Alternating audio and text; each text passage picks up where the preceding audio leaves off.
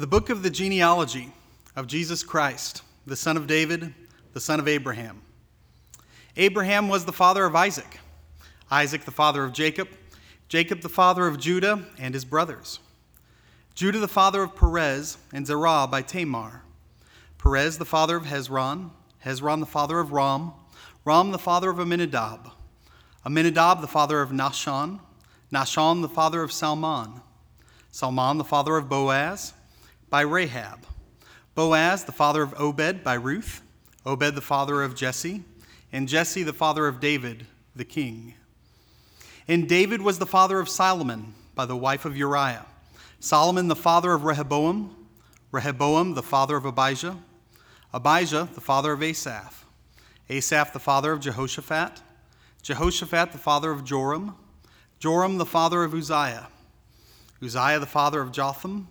Jotham the father of Ahaz, Ahaz the father of Hezekiah, Hezekiah the father of Manasseh, Manasseh the father of Amos, Amos the father of Josiah, and Josiah the father of Jeconiah and his brothers at the time of the deportation to Babylon. And after the deportation to Babylon, Jeconiah was the father of Shealtiel, Shealtiel the father of Zerubbabel, Zerubbabel the father of Abiud, Abiud, the father of Eliakim, Eliakim, the father of Azor, Azor, the father of Zadok, Zadok, the father of Achim, Achim, the father of Eliud, Eliud, the father of Eleazar, Eleazar, the father of Matthan, Matthan, the father of Jacob, and Jacob, the father of Joseph, the husband of Mary, of whom Jesus was born, who is called Christ. You may be seated.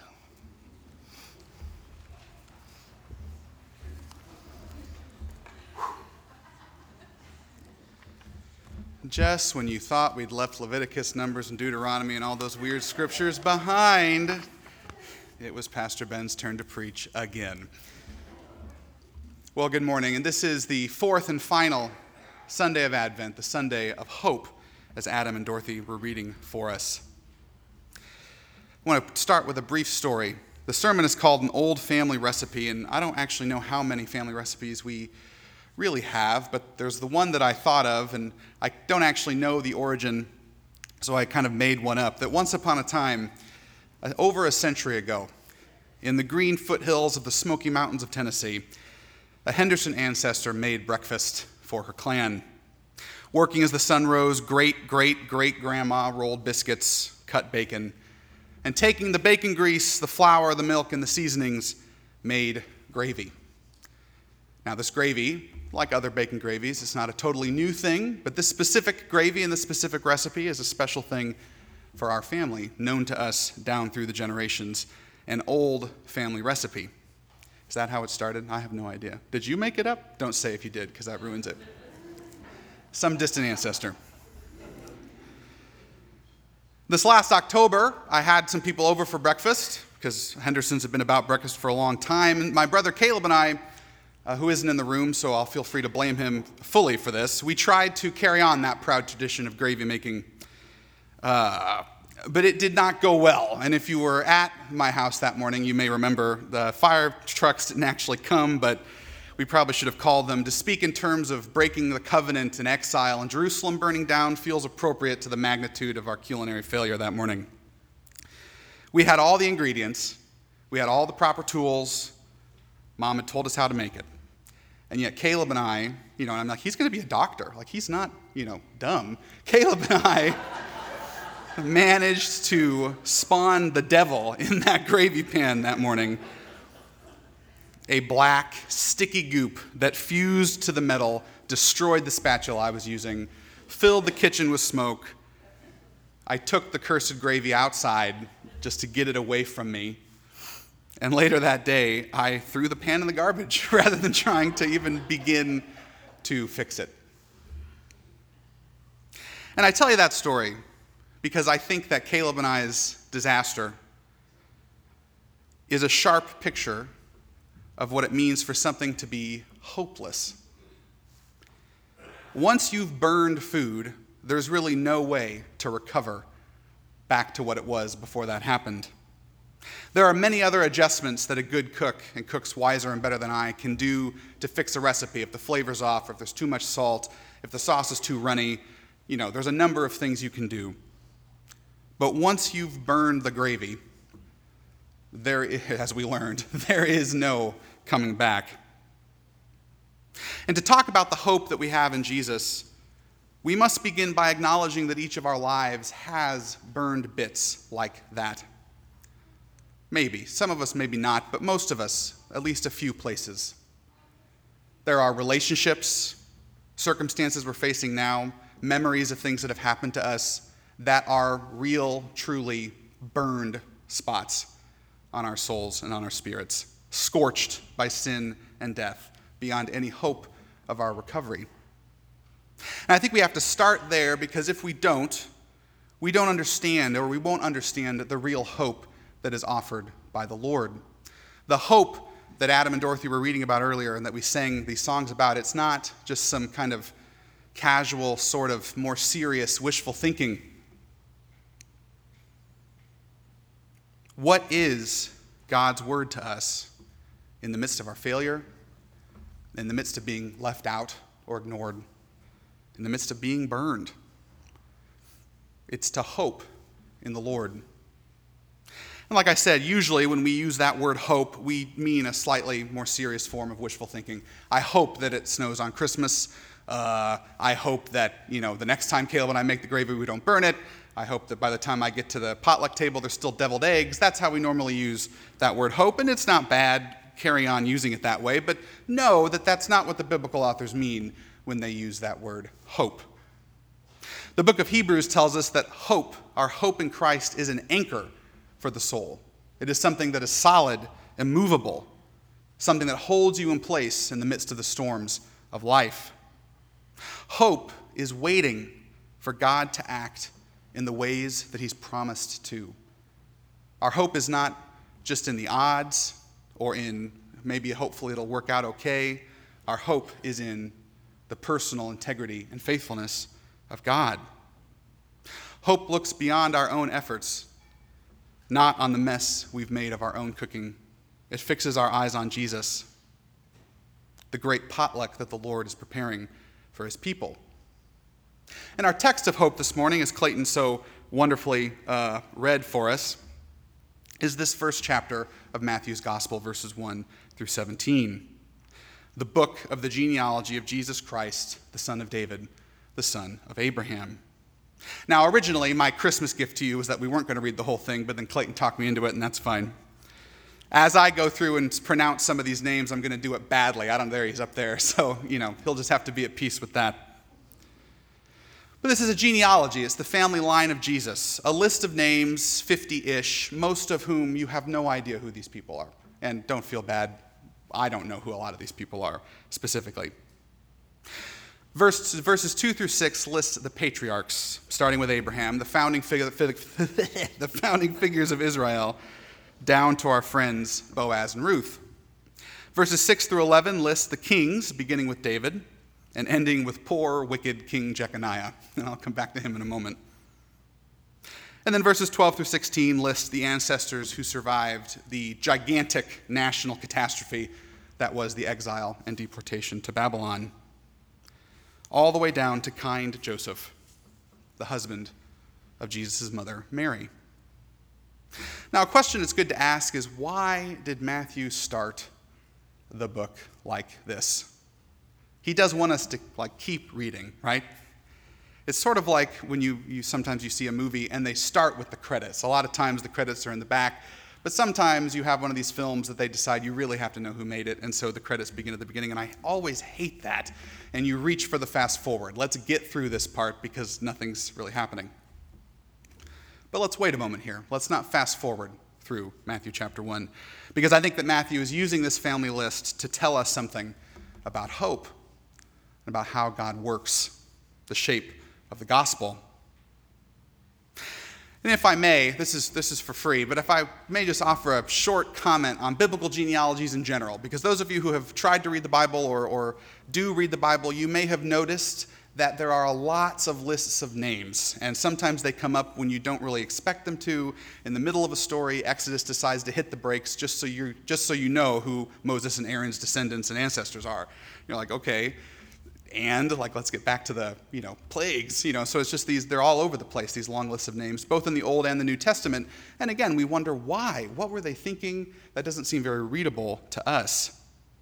But the genealogies of scripture ground god's story in actual people's lives. We don't know who many of these people are but we trust that they existed. They had families and hopes and dreams. They participated in the things of god in the ways that they could the genealogies tell us that our faith is a matter of blood and birth, dirt, and real history. These things happened. These people lived. They walked on this same planet.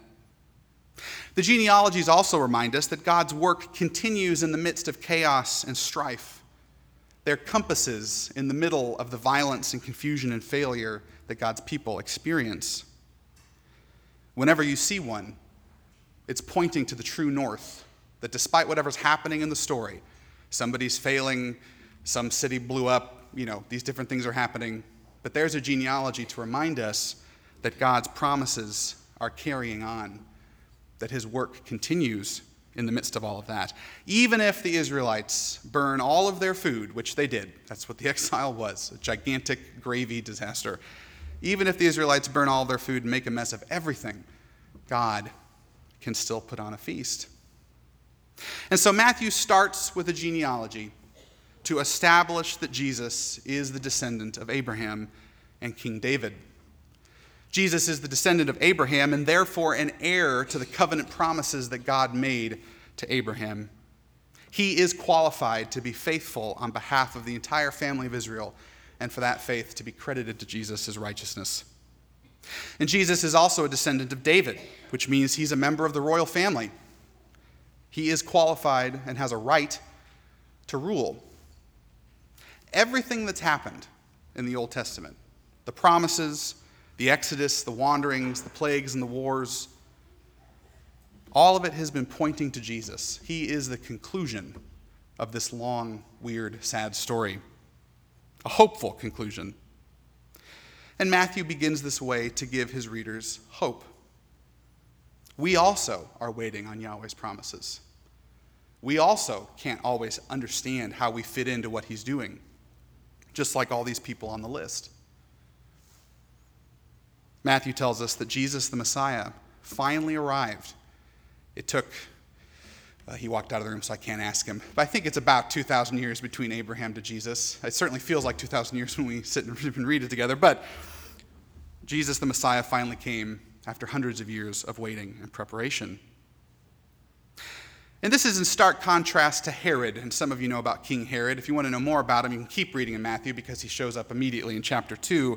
He is the ruler of Judea, appointed by the Roman Empire, and generally the Christmas pageant villain. Herod shows up and is not pleased that people are claiming that Israel's real king has been born. Herod couldn't actually prove his bloodline, he couldn't prove that he was descended from David. And Herod actually destroyed many of the genealogical records in his day so that nobody could undermine his claim to the throne.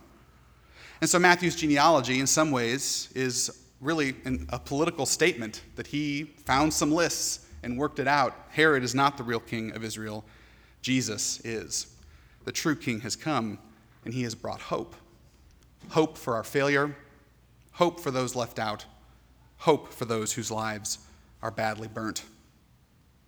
And I chose this passage as well because genealogies are kind of like recipes. You know, I've been really into cooking lately, if you can't tell, apron, so on and so forth. Matthew 1 is God's old family recipe for how to produce a Messiah. And in Matthew 1, there are three truths about God's working that I would like to set before you today. The first is that God's recipe involves a lot of burnt and imperfect ingredients. The second is that God uses ingredients that are normally left out. And thirdly, the final ingredient is the recipe, or excuse me, in the recipe is resurrection. So, first, the recipe for the Messiah calls for a lot of burnt ingredients. This may be against our expectations, right? You would think if Matthew's trying to like portray Jesus as this impressive leader, he would talk about how all these impressive people he's related to, and there are some impressive people in the list, Solomon and so on and so forth. But we also see that the recipe for the Messiah involves a lot of failure, pain, wandering, and hope alongside bad situations. If you skim over the set of names in verses 6 through 11 again, those of the kings, again, you don't recognize many of these. Some of them you do, but many of them you don't, because a lot of them were evil morons. they didn't do a good job. If you go read about them in the book of Kings and Chronicles, it says basically they were morons and then they died, and then the next one came on board. They broke faith, they failed. And yet their names are still here, despite that failure. And the thing about biblical hope is that it does not deny reality. I think sometimes people can think that Christians ignore what's really going on in the world or in their lives and just say, well, you know, it'll all work out in the end. That's not true. That's not what biblical hope really is. Hope does not ignore reality. Matthew's list of how the Messiah came to be doesn't ignore the reality of human failure Hope is a confident trust that God will do what he said he would do, even if we royally mess things up. Hope also doesn't have us sit on our hands and wait for God to solve all of our problems.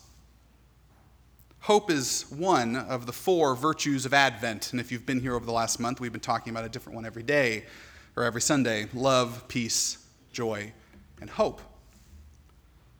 Hope is traditionally the first Sunday. We kind of juggle it around just for different reasons. But generally, we, we talk about hope on the first Sunday of Advent because it is actually foundational to the other three. Hope is what makes our Christian love and peace and joy possible.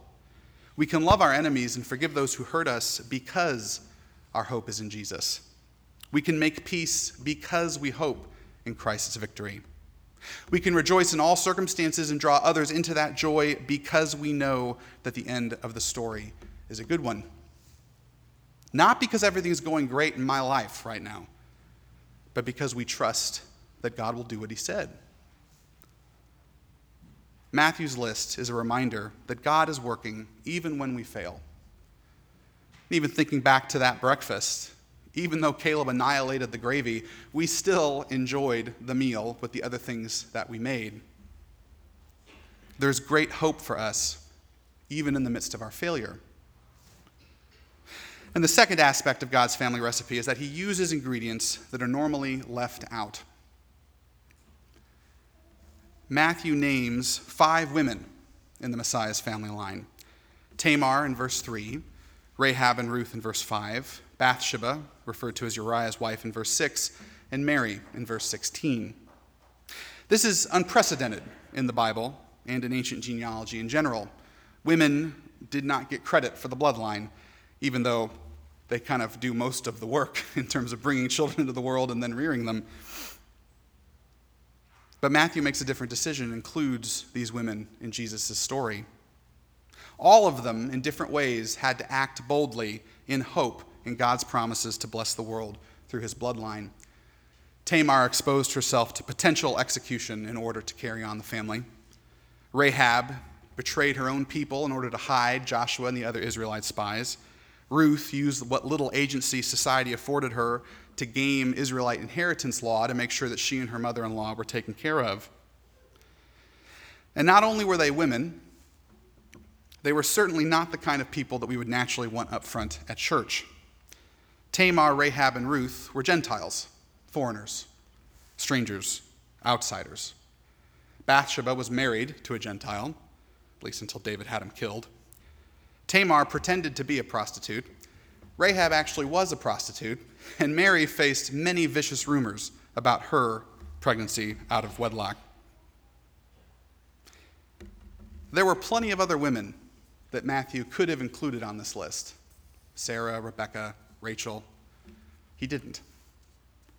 He chose these righteous five. And I think the point that he's trying to make is that in God's kingdom, those normally considered to be on the outside are included in the recipe. They have a part to play in what God is doing. These mighty kings of Judah who lived in palaces and built these things and waged wars, yada, yada, yada, are basically overlooked. Again, we don't know who many of those guys were. We don't remember them. But it is these faithful women, traditionally powerless and excluded, who are especially named and commended for their hopeful action. I think for us, we should not discount anyone from being a part of what God is doing. We want to. I think it's natural. Humans put other humans in boxes. That's just part of what we do, but that doesn't mean it's good. And I think that Matthew is saying that the hope that Jesus brings extends especially to those that we would say are on the outside. No ingredient is too risky or weird for God's cooking. There is great hope for those normally excluded and left out. So we see that God's recipe includes a lot of burnt ingredients, a lot of ingredients that are normally left out, and thirdly and lastly, the final ingredient in God's family line, or God's family recipe, is resurrection. And I want to focus again on wicked King Jeconiah in verses 11 and 12. Again, not a guy we've heard a lot about. I didn't know a lot about him until I was preparing for this morning. Jeconiah was the final king of Judah before the Babylonians came and destroyed everything. He was evil. He was the worst of the burned gravy. And the prophet Jeremiah actually calls him a pot that nobody wants, a dish that needs to be thrown away, like my ill fated gravy pan. Jeremiah 22 says, Thus says the Lord, write this man Jeconiah down as childless, a man who shall not succeed in his days, for none of his offspring shall succeed in sitting on the throne of David and ruling again in Judah. King Jeconiah was cursed. He bore the sin of Judah's kings so that no son of his would ever sit on Israel's throne again. It's over. David's line has been removed from the throne. There's no hope. I think we all face Jeconiah type situations and relationships that seemed burned beyond repair. Or we're facing things that are threatening to go that way right? If we make a mistake, if we do something wrong, if I say the wrong thing, if I don't do the right thing, then this is going to explode and we aren't going to be able to put it back together again. And the truth is is that they might. Again, biblical hope doesn't deny reality. Sometimes things really do go badly. And there's a tension there at the heart of biblical hope that I cannot and will not try to resolve. We have hope in God, but we know that things don't always go our way. Hope doesn't deny any of those things. But our hope in Jesus is that nothing is beyond God's ability to repair.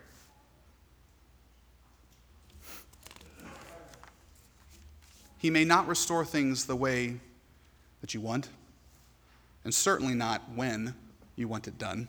God generally seems to take longer than we ever want him to. The exile did end, they came back, but Jeconiah didn't he stayed in Babylon for the rest of his life. And in fact, they found little receipts, basically. I mean, they're made of clay and everything, but uh, ancient receipts that dictate the food allowance for King Jeconiah in the Babylonian king's court. That's where he stayed, chained to a table, kind of a little pet king for the Babylonians to, I don't know, have do tricks or something. He died. His son Shealtiel died without seeing any Jews return to Israel. Death of course, is the ultimate exile, the final ruined gravy. There is no coming back. At least there wasn't until God's great cosmic timer finally went off and the Messiah came into the world. We see that Jeconiah, or excuse me, that right after cursing the royal family in Jeremiah 22, Jeremiah begins to prophesy that Yahweh will raise up a righteous branch from David's family tree to rule then you think, well, how is that possible, Jeremiah? You just cursed the bloodline and said that no one will rule again. And we find the answer in Jesus. And it's easy to miss that this genealogy is Joseph's, not Mary's. Joseph, while being a faithful husband and father, was not actually Jesus' dad. And Jesus was therefore not related to King Jeconiah by direct blood descent. He was part of the family because Joseph adopted him as his own. And I think right there, at the very beginning of this gospel, Matthew has told us the shape of the things that are to come. Jeconiah's curse ended in Jesus. Jesus became the hopelessly burned and unwanted pot. He took Jeconiah's ending, the curse of God, on the cross. He, in fact, took all of our endings onto himself, bearing the weight of our sins, so that we, his people, could inherit the blessing of Abraham and the status of David. God's Son was adopted into a cursed bloodline so that by his blood we could be adopted as daughters and sons of God. And one of the subtle things that Scripture does is that while both the Old and the New Testaments feature long lists of names, the nature of what those lists are changes before and after Jesus. Before Jesus, the genealogies record the bloodline of God's biological family, and this is what we see in Matthew 1. But after Jesus, as these lists of names begin to appear in the letters and things produced by the apostles, it's not about blood relation anymore. It's become about people who belong to God's family through their union with Jesus in the early churches. So instead of Jeconiah begat Shealtiel, we get Paul told Timothy the gospel. Paul told Lydia the gospel. God's family is no longer reckoned by blood descent, it is reckoned by adoption in the faith of Jesus. I think there's great hope for us in that. That our hope is in the name of Jesus, his death and rising again. And because of that, we can love, we can seek peace, we can rejoice, we can hope, even after we failed miserably. Parts of our lives get burned beyond our ability to repair. That's a sad reality, and we don't need to ignore it. But we are not thrown away because of that. You know, I don't know what the rest of you do, but as I use skillets and pans, at some point they get so ruined that I go, it's probably time to buy a new one. God does not treat us that way. We are not thrown away. Jesus was, willingly, and then God brought him back to life and made him king because of that. And we are not adopted by God because of anything special about us. God's feast, his great potluck, doesn't depend on us showing up with perfectly cooked dishes. He doesn't want what we can bring, he doesn't need what we can bring. He just wants us to come. The final ingredient in God's family recipe is resurrection. No matter how long we wait, and some of us have been waiting for things for a long time, no matter how burned we get, God's last word to us is rise again and enjoy what I've prepared for you. Let's pray. Father, we thank you again for this good day, and we do thank you for the hope that is ours in Jesus. Lord, we ask for all of us in the different situations we face that there's things we're waiting on, for, waiting for you to, to act in and to move. Lord, that there's just painful and burnt parts of our lives that we don't know what to do, and it's beyond our ability to fix. Father, I pray that by the power of your Holy Spirit, you would be at work in our hearts right now to grow hope in us. Or that it's not just wishful thinking, it's not blind optimism, but it is an anchor for our souls, a trust that you will do all that you have promised us that you will do. In Jesus' name, amen.